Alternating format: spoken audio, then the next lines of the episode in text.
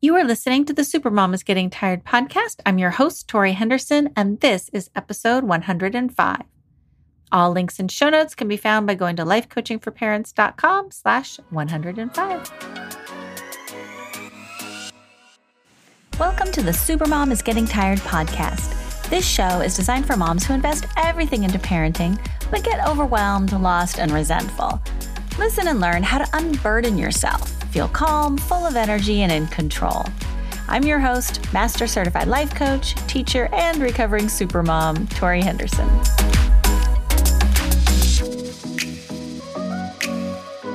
Hello, supermoms. I hope you are doing well on this fine and smoky day here in Northern California. We have been having terrible forest fire uh, very close to my lake house that I bought last year. So all week, I'm just watching it get closer and closer and closer and burning down everything around it, like all my hiking trails and all the places I like to go and my bike path. And, you know, so far, I mean, there's been a few towns that have burned. Let's see, small mountain towns, but a lot of trees. And I'm such a nature lover that it's so sad for me to think about losing just these beautiful, pristine nature scenes to charred ruins. I can't even think about the animals because my heart hurts too much. So I just imagine that they've all evacuated at the same time we did. we evacuated three weeks ago, and I'm going to imagine that the animals did too. Maybe they smelled it coming and they hightailed it out of there. So I'm going to uh, picture that. And it's been so strange though, because when you are like listening for updates and watching every day you check the news the it's all social media now but you listen to the fire updates and it's just getting closer and closer. It's like five miles from my house. So you're in this fight or flight state like my house is about to burn down. My house is burning down. And yet there's nothing you can do about it. And so your brain is just kind of weird because you're it's in going to this fear state but then you've got to make dinner and take your kid to the dentist. I guess it's kind of like the pandemic was like that. You know, you're watching the news, you're like, numbers are going up, the numbers are going up. I guess I'll do a puzzle. Like it's this very strange thing. So, anyways, a very strange and heavy week for me here in Northern California, but I'm excited about today's question. So, today's question is talking about how do I play with my child? And that she kind of is has a hard time shifting into this play state, which is such an awesome question and is so much bigger than I think even this mama knew knew was. Like I just it's I'm excited to answer it. But before I do, I want to invite you to a free webinar I'm giving on August 23rd. If you have a 9 to 12 year old son or daughter, this webinar is for you because this is called Five Ways to Have the Talk with your kids without making it awkward. So, by the talk, I mean talking to kids about sex, puberty, the changes that are going to be happening between the ages of 9 to 12. That's when puberty starts.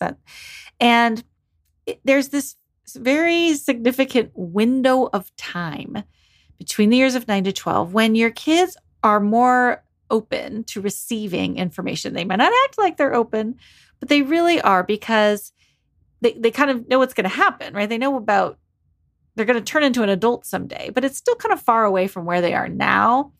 And so they're very curious and they're interested and they want to have open relationships with their parents. They want their mom and dad to, to feel comfortable talking to them and about serious topics and important things. And even if they don't act like it, we, we know kids enough to know that they really do want factual information and they want their parents to try to make it as cool and normal and natural as possible.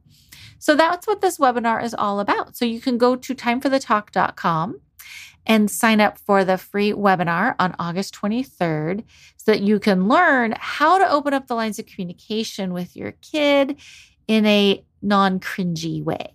So, hope to see you there. You got to sign up if you want the information and the, you know, call in details and all that. So, timeforthetalk.com. Now let's get to today's question from Tamika. She writes Dear Tori, I feel bad for not playing with my kids. They are super cute, five and eight years old, who happily live in the moment. I would love to be more like them. When they ask me to play, I try to say yes, but either I start cleaning or I turn it into a lesson. The other day, they wanted me to swim in the pool with them. I want to be the kind of mom who ha- can have fun playing in the pool with their kids. I make myself stop cleaning and I put my swimsuit on. I wasn't in the pool five minutes before I started advising them on the proper breaststroke technique and making them swim laps. It's like I forgot how to play. My daughter wants me to shoot hoops with her in the street. I love that she is excited about playing basketball. I want to encourage her and play with her, but my attention span is so short. I tell myself, just play with her for five minutes, but it's agonizing. I feel like I'm wasting time because there are so many things that need to get done. Can you help this all work and no play mama become fun loving and playful? Tamika.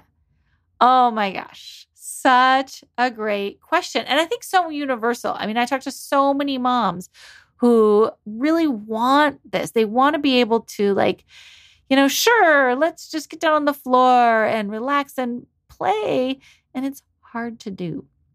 So, the My Parent Educator answer is kind of looking at two different things that might be getting in your way from being able to drop down on the floor and play with your kids. And the first thing is your play personality.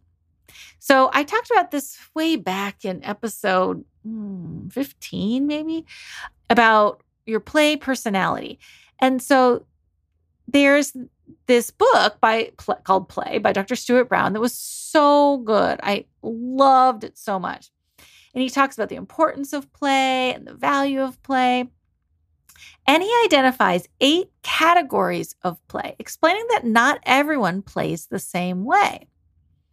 So I would offer that possibly what feels like play to your kids may not feel like play to you. So it sounds like you're defining play the same way that a kinesthete would. So this is one of the personalities of play is a kinesthete, somebody who thinks if I'm not moving, it's not play, right? So you want to play with your kids. But if swimming and shooting hoops don't shift you into a playful state, then it's possible that kinesthete may not be your play personality. Okay. So you might have more fun curled up on the couch reading books or hosting a pool party for them and your friends. You might have more fun preparing food and snacks for them to eat after swimming than you would by actually swimming yourself. There's nothing wrong with this. This is just recognizing that your kids might have a different play personality than you do. So I'm going to go through the eight play personalities. And for everyone who's listening, I want you to think about which maybe top two or three sounds like your favorite way to play. Okay. All kids are kinesthetic. Like they love to move their body. They need to move their body. This is how they learn and how they integrate learning and you know the gross motor the fine motor they all have that aspect of them but as we get older we find that we might not be as kinesthetic as we once were or perhaps there's other play personalities that are starting to emerge that are more strong. So number one kinesthete. That means i like to move my body in nature or in you know like to feel what it feels like to move my body. Number two is a storyteller. This could be telling stories, reading stories, watching movies, really getting into the characters and the plot. It could be theater, storyteller. Number three, the director. So, the director is somebody who likes to create experiences for other people to enjoy. So, if you like hosting parties, or like I said, you find more joy preparing snacks for your kids' playmates than you do actually swimming in the pool, then you might be a director. If you like to teach, if you are instructing your kids the proper techniques of the breaststroke, it might be your way of trying to play. It might be that teaching them how to have the proper techniques is play for you. So, directors like to be in charge, they like to create experiences for other people to enjoy. Number four is a collector, someone who likes to collect things, talk about their collections. Number five is a competitor, where it's way more fun if you can make a competition out of it. Number six is a creator, maker, artist, that kind of thing. So, you know, when you say artist, people get kind of funny and perfectionistic about what that means. So I said creator or maker. So this could be somebody who likes to paint, draw, you know, basically put their own ideas into reality. So it could be you want to, you know, create a new system or something. You might like to take things apart and put them back together. You might enjoy organizing your pantry and that's your creativity or, you know, decorating your kids' rooms. So things like that. Number seven is an explorer, somebody who likes to be in that kind of state, that mental state of exploring, of like, I don't know what's coming next, but I can't wait to find out. So this could be a mile wide and an inch deep, like somebody who likes to travel, or an inch wide and a mile deep, like life coaching is very much exploring, you know, going into somebody's thought process, into what makes them tick. And so that's definitely my number one and how I play as the explorer. And the number eight is the joker, the jokester, someone who likes to, you know, be the center of attention, likes to, you know, these are the kids who have their own YouTube channels. uh, they like to pull pranks. They like to, you know, be silly and be known for that. So those are the eight play personalities kinesthete, storyteller, director, collector, competitor, creator, explorer, and joker. So if you are a competitor, let's say, then you can make swimming more fun for you by uh, doing a how long can you hold your breath contest or who can do the weirdest dive contests. You can take any activity and add in your play personality and make it more fun for you. So I was wondering when I read kind of your what you started to do, you said clean and instruct or make a lesson out of it.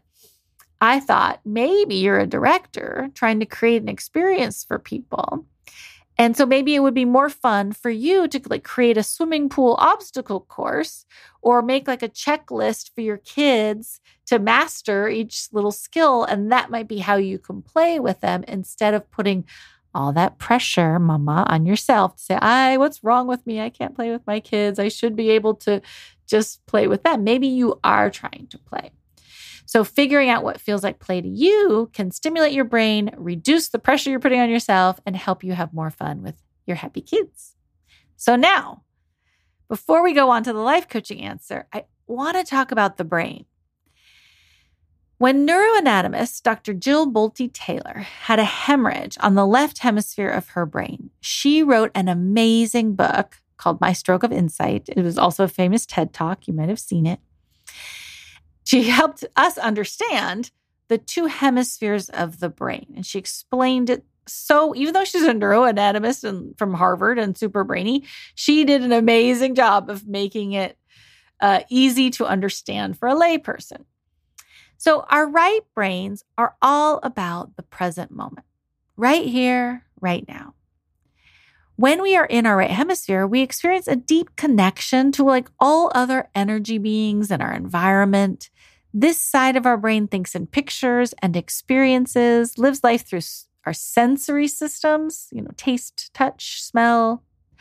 Our right brains love storytelling, music, movement, creativity, imagination, intuition, and empathy.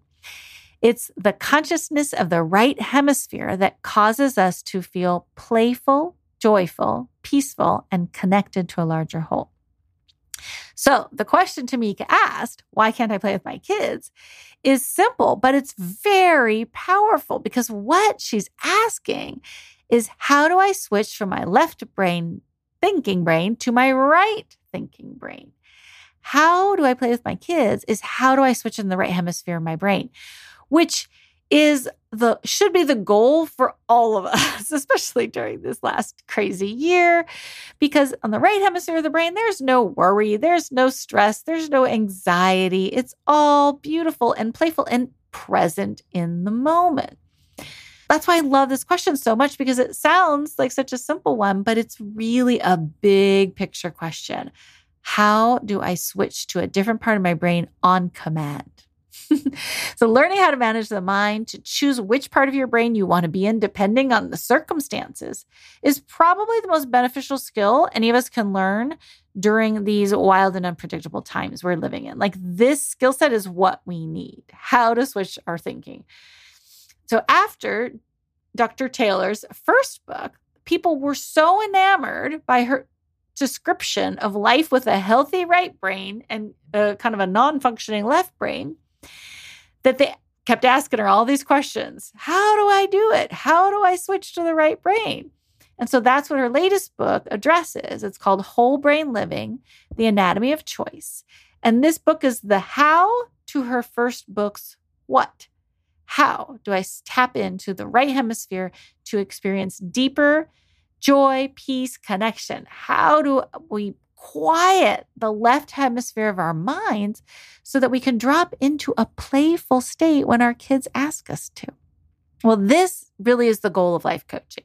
I think it's to align you with your essence and who you're meant to be, and to help you choose which part of the brain you want to use depending on the circumstances. Okay. So before we can choose, we have to recognize and I think name the four sections of the brain. In the book Whole Brain Living, Dr. Taylor talks about the four sections of the brain as having four distinctly different personalities. Okay. So if you want to think about it like a quadrant, even though the brain is not shaped like a square, you could draw it into four sections. The left top corner, we're going to call the left thinking brain. So this left thinking brain, boy, this is the boss that gets it done. This is the part of the brain that thinks about past and future. It's very linear, it's methodical.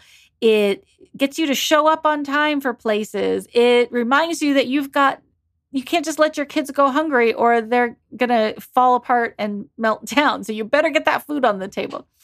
You know, it it's what it's the details. It puts things into categories. It p- helps us plan ahead for the future. Unfortunately, it also reminds us of every past mistake we've ever had, every bad thing that's ever happened to that might happen again. It's really responsible for this verbal internal chatter that is constantly running in the background, which says, What's wrong with me? Why can't I play with my kids? I should be better than this. And that kind of annoying side that's coming from this left thinking brain. So it's super important super valuable to functioning in life, but it's also very annoying because it doesn't usually have a lot of nice, pleasant things to say. And it keeps us from playing, it keeps us from just dropping everything and enjoying the present moment. Okay. So it's got, you know, pros and cons. The left feeling part of the brain is this part of your brain that's always afraid bad things are going to happen. We have to watch out, make sure you don't, you know, there's a COVID variant. It's, you know, wear a mask, wash your hands, don't do this, don't do that. And it's this really, this part of our brain that says, change, that's scary. Uncertainty, uh uh-uh. uh I need to be in control because bad things are happening. So it's like this part of the brain gets scared thinks that bad things are going to happen and then calls in the left thinking brain, which I call the captain of the ship here, is like the captain, the boss. So this scared left feeling brain calls in the captain and says, uh oh, bad things are going to happen. And so then the captain says, okay, well, we're going to prevent that from happening. We're going to take control of this situation. So these, a lot of super moms spend a majority of their day bouncing back and forth between the left thinking and the left feeling part of their brain. That being scared, that like, you know, it's like your kid will do something embarrassing. Like, oh my God, what are people going to think? I'm a loser. Why am, can't I do a better job? And so we're just bouncing back and, and the way that left thinking brains, well, we need to take charge. We need to take control. We're not going to let her dress that way or act that way in public or you know she needs to eat her dinner because something bad's going to happen if she doesn't get enough nutrition. And so we're a lot of super moms bounce back and forth between that left feeling left thinking brain. Okay. So now what i want you to do is i want you to name these voices inside your head. I named my left thinking brain the captain. You might want to name it, you know, the boss or whatever, depending on how it sounds, the person who gets things done. That left feeling part of my brain, it used to be more like a turtle.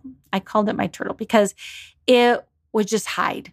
It's like, oh, that's scary. Let's avoid that. like it would just pull under shell and not do anything scary and not try new things, just so afraid to take a risk. So now I feel like it's more like a porcupine. It's like when I feel vulnerable, my little quills go up and I get cold prickly. And I I get kind of almost like stiff and I kind of freeze. And I'm like, don't make me move. Don't make me do anything. I'm vulnerable. So I'm calling it my porcupine now.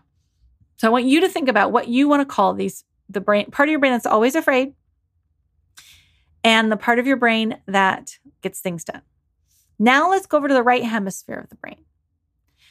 In the upper right hand quadrant, we've got this right thinking part of the brain. This is the part of the brain that Tamika is asking, how do I step into it? It's creative, it's playful, it's focused on the present moment, the five senses, like just the feel of the air on your skin and the smell of the pine trees and the feel of the water and the swimming pool or the way your body moves through space and the enjoyment that you can get from it. This is like where our creativity resides. We get all these ideas. We can have fun and be spontaneous in the moment when we're in this right thinking part of the brain. I call mine dancing queen. So this is when I'm just dancing like nobody's watching, dancing like I don't care. I can be, you know, I was thinking about one of the ways in which I deliberately step into this is when I'm doing my uh, hikes or going for a walk if I'm by myself. If nobody's around, I'll start skipping. it is very hard to be in a bad mood while you're skipping. It just makes me smile every time. And I feel like I'm being sneaky and I'm like getting away with something. So that's my dancing queen. And that's something I deliberately do to feel playful. Uh, nature certainly helps me get into that state where I'm not trying to accomplish things. I'm just present in the moment, looking around at the beautiful scenery. So, the right feeling part of that brain, that lower right hand quadrant, is this part of our brain that is fascinated, so curious, compassionate, and connected. It's like the way Jill Bolte Taylor says, describes it is like there's no boundary. There's no place where I stop and you begin. Like we are all one. And you can recognize moments like think back into your life when you just had like a moment of inexplicable peace. And peace just kind of came over you out of nowhere or that you were kind of like got in like ha- being in a negative place but then like something just struck you as funny and just lifted up that heaviness and you just like laughed, even though you think, well, that was kind of not really appropriate, but like things that bring in joy, laughter, connection, compassion, peace, fascination. This is where like you and I are all one. We are connected. That this all we're all energy, basically. So this is if you ever listen to any like law of attraction stuff this is what they are suggesting you go into is this right feeling part of the brain is where you attract things to you because there's no separation that you are what you vibrate and you attract things to you that you are aligned with your vibrational energy. Okay so those are the four sections of your brain. So i want you to think about what are you going to call your right thinking playful creative part of your brain? Mine's dancing queen. And then what are you going to name this like compassionate, peaceful, connected, no boundary state. So I call mine just oneness, where we are all one. So everybody has these characters in their brain. Even if you think, I don't think I've got that right feeling one, you do because as Dr. Jill Bolte Taylor says it, she's a neuroanatomist. She can see it under a microscope. You've got the cells and you've got the connection between the cells. And so, getting to know them, naming them, and forming a relationship with each character is what helps you give you the ability to choose which part of the brain to step into. Okay. So, naming them, recognizing when you're in each one makes it more real. It brings it to life and gives you a sense of like kind of control and tangibility to it. So, my hunch is that Tamika, besides maybe not being aligned with her play personality, is probably also in her left thinking part of her brain and maybe balancing back and forth between the thinking and feeling part that like something scary, something bad's going to happen.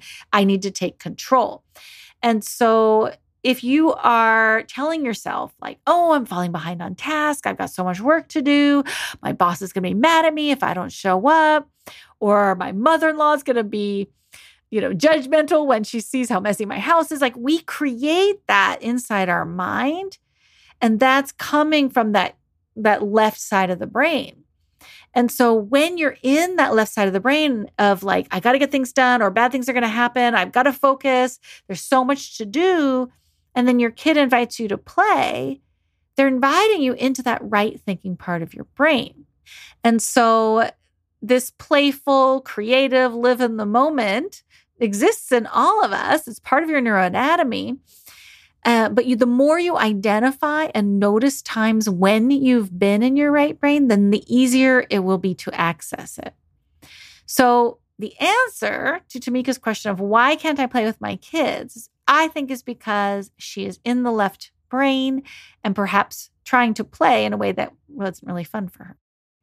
Today's life coaching answer, what gets in our way from hopping over into the right brain on command, is our fears. Fear is an emotion in the body. It comes from two places, the way I see it our instincts and our thoughts. I remember sitting way up high on a ropes course. I was held up by one cable above me and a tiny little piece of wood below me.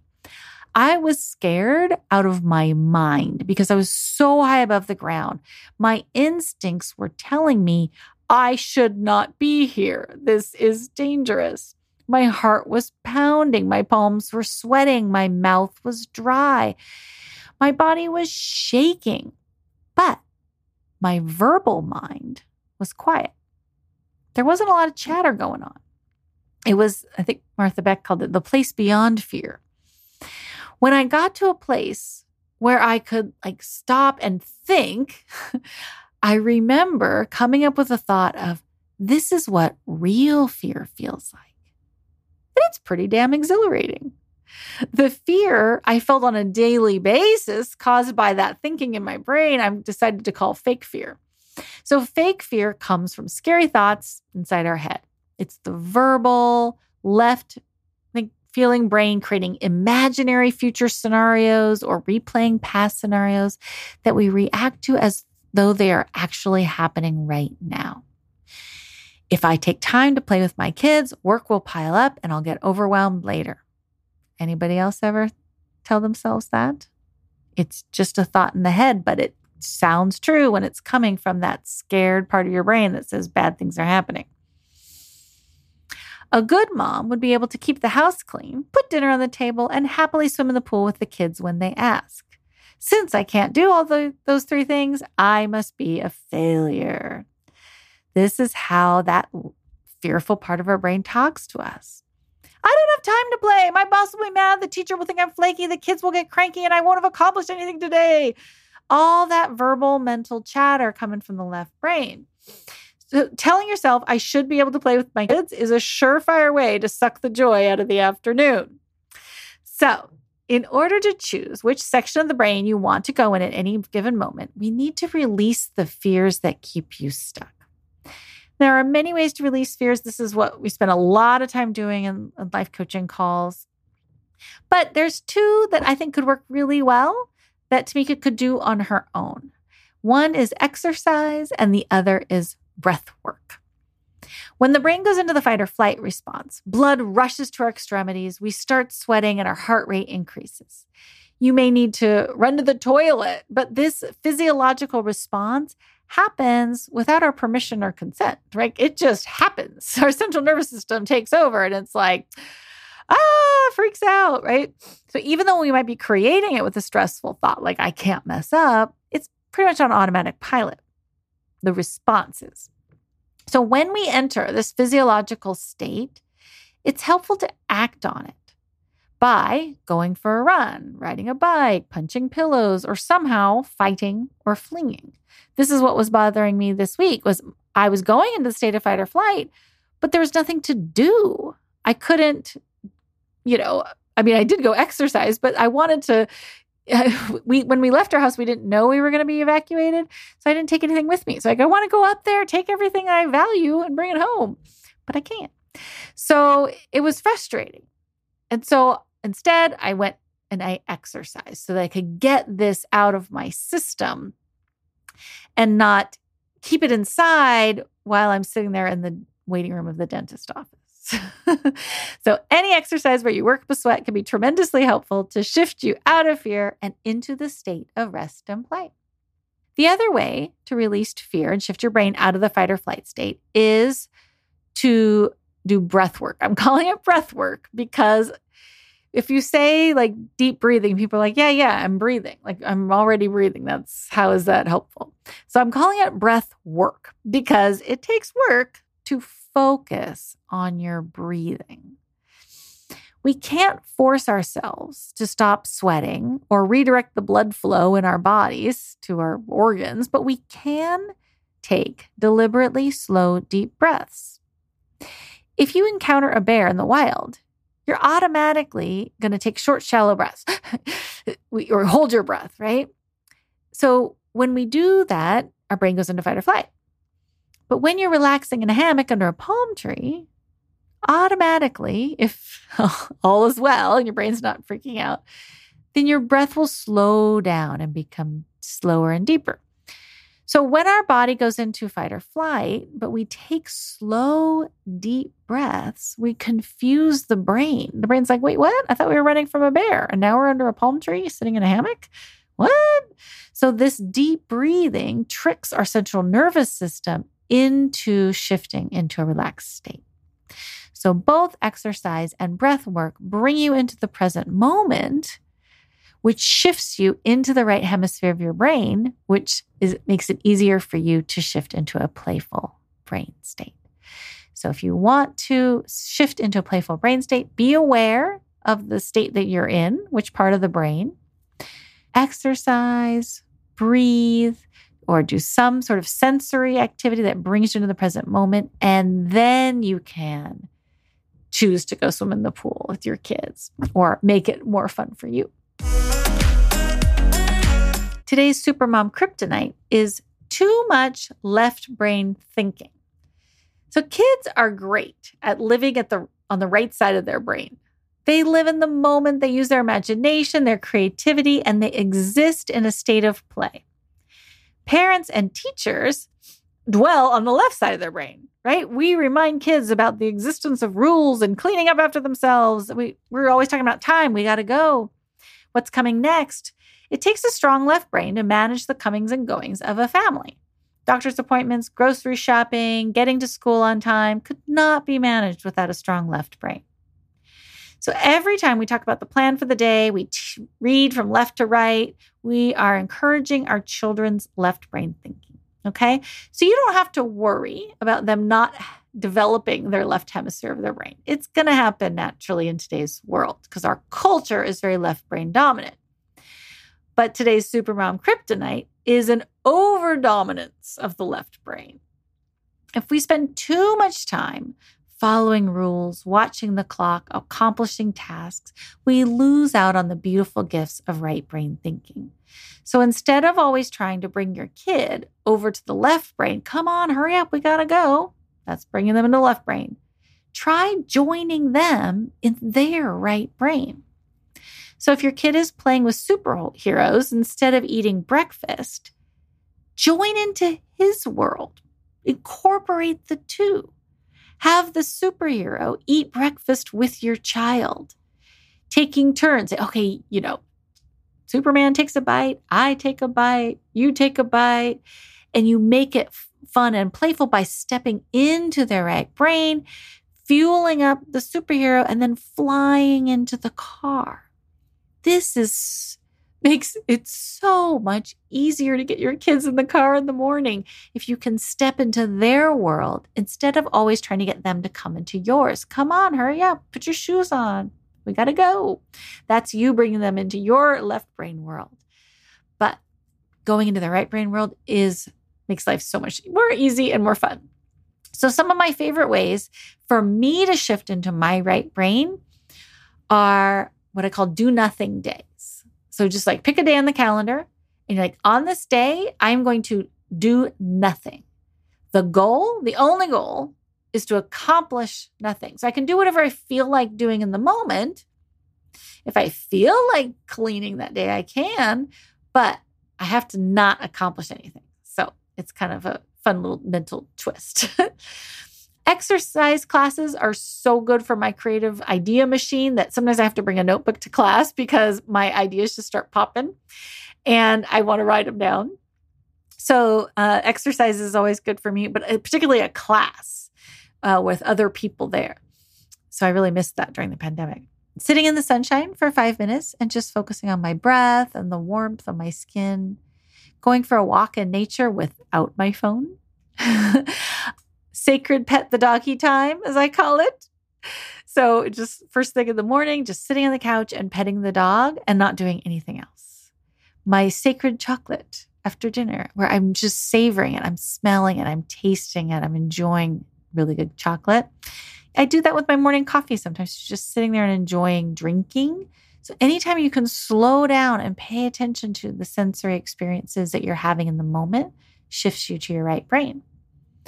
I love floating in water, like hot tubs, pools, lakes. I love watching a sunset, dancing. So, all of these things are tricks that I use to shift me into my right hemisphere. Today's Supermom Power Boost is meditation. You're probably ready to turn off the podcast at this point. You've probably heard about meditation before. This is a popular topic. And this is also why it took me 105 episodes for me to mention it as an energy power boost, because it is an energy power boost. It is a magic pill, this meditation. It has no side effects, at least no adverse ones, but studies show that it can decrease anxiety, depression, insomnia, blood pressure, symptoms of irritable bowel syndrome, menopause, cravings, addictive impulses. Like it is magical. Meditation is shown to improve immune system function, boost attention span, memory, creativity, productivity, self awareness, happiness, and emotional well being. If you had a pill that did all those things, wouldn't you take it? The problem is that this pill is really hard to swallow. So, most people hear about meditation and think, oh, how hard could it be? You just sit and you think about nothing and you focus on your breath. Well, when our left verbal brain has been in charge for a long time, it's not going to relinquish control that easily. This captain of the ship is going to fight like crazy to stay in charge. So when you first try to meditate, expect to get squirmy, distracted, and find a million more compelling things that urgently need your attention. But the more you try it, the easier it gets. This magical pill shrinks, it gets easier to swallow. The resistance to meditation subsides, and you start to look forward to this break from this left verbal brain. The biggest benefit of meditation is the same thing life coaching provides it sits you in the driver's seat of your brain. Every time you have an impulse to get up off your chair and you force yourself to sit back down, you declare dominion over your mind. The spirit and the essence of you gets to be in charge. You get to decide what you want to think, how you want to feel, the actions you want to take, no matter what your default setting might be based on the past and that left fearful brain. So, the benefits of meditation are huge, just like the benefits of life coaching, because it sits you in the driver's seat of your brain and gives you the power to choose which part of your brain you want to be in at which time. Today's quote of the day Western women will save the world. The Dalai Lama. And I believe this is why, because we are highly motivated to make the world a better place for our kids. And we are open to life coaching and meditation and doing these things that are good for our brains. So, no pressure, mamas, but know that you have the power to create in little ways. You're making significant changes every time you try to meditate and you make it through five minutes without getting up. That is a victory that I believe will help save the world. You all take care. You have a wonderful day. Send us some rain and humidity here to California, please. That would be lovely. If you're living in a state that has some water in any form, we'll take it. And I look forward to hopefully seeing you if you have a 9 to 12 year old. I will see you on August 23rd at the free webinar. Again, you can go to life or not life coaching for parents. That's where I am. Time for the talk is the name of the website for the sex education class and free webinar. Take care. I will love you and leave you. Want a free life coaching session? Go to lifecoachingforparents.com and schedule yours today. And thank you so much for listening. I would love it if you would subscribe and share these podcasts with your friends. If you have a question you'd like me to answer on the air, go to lifecoachingforparents.com slash record my question and you can send me a voicemail recording or write me an email and I'll answer it on the air. Thanks again. Have a great day.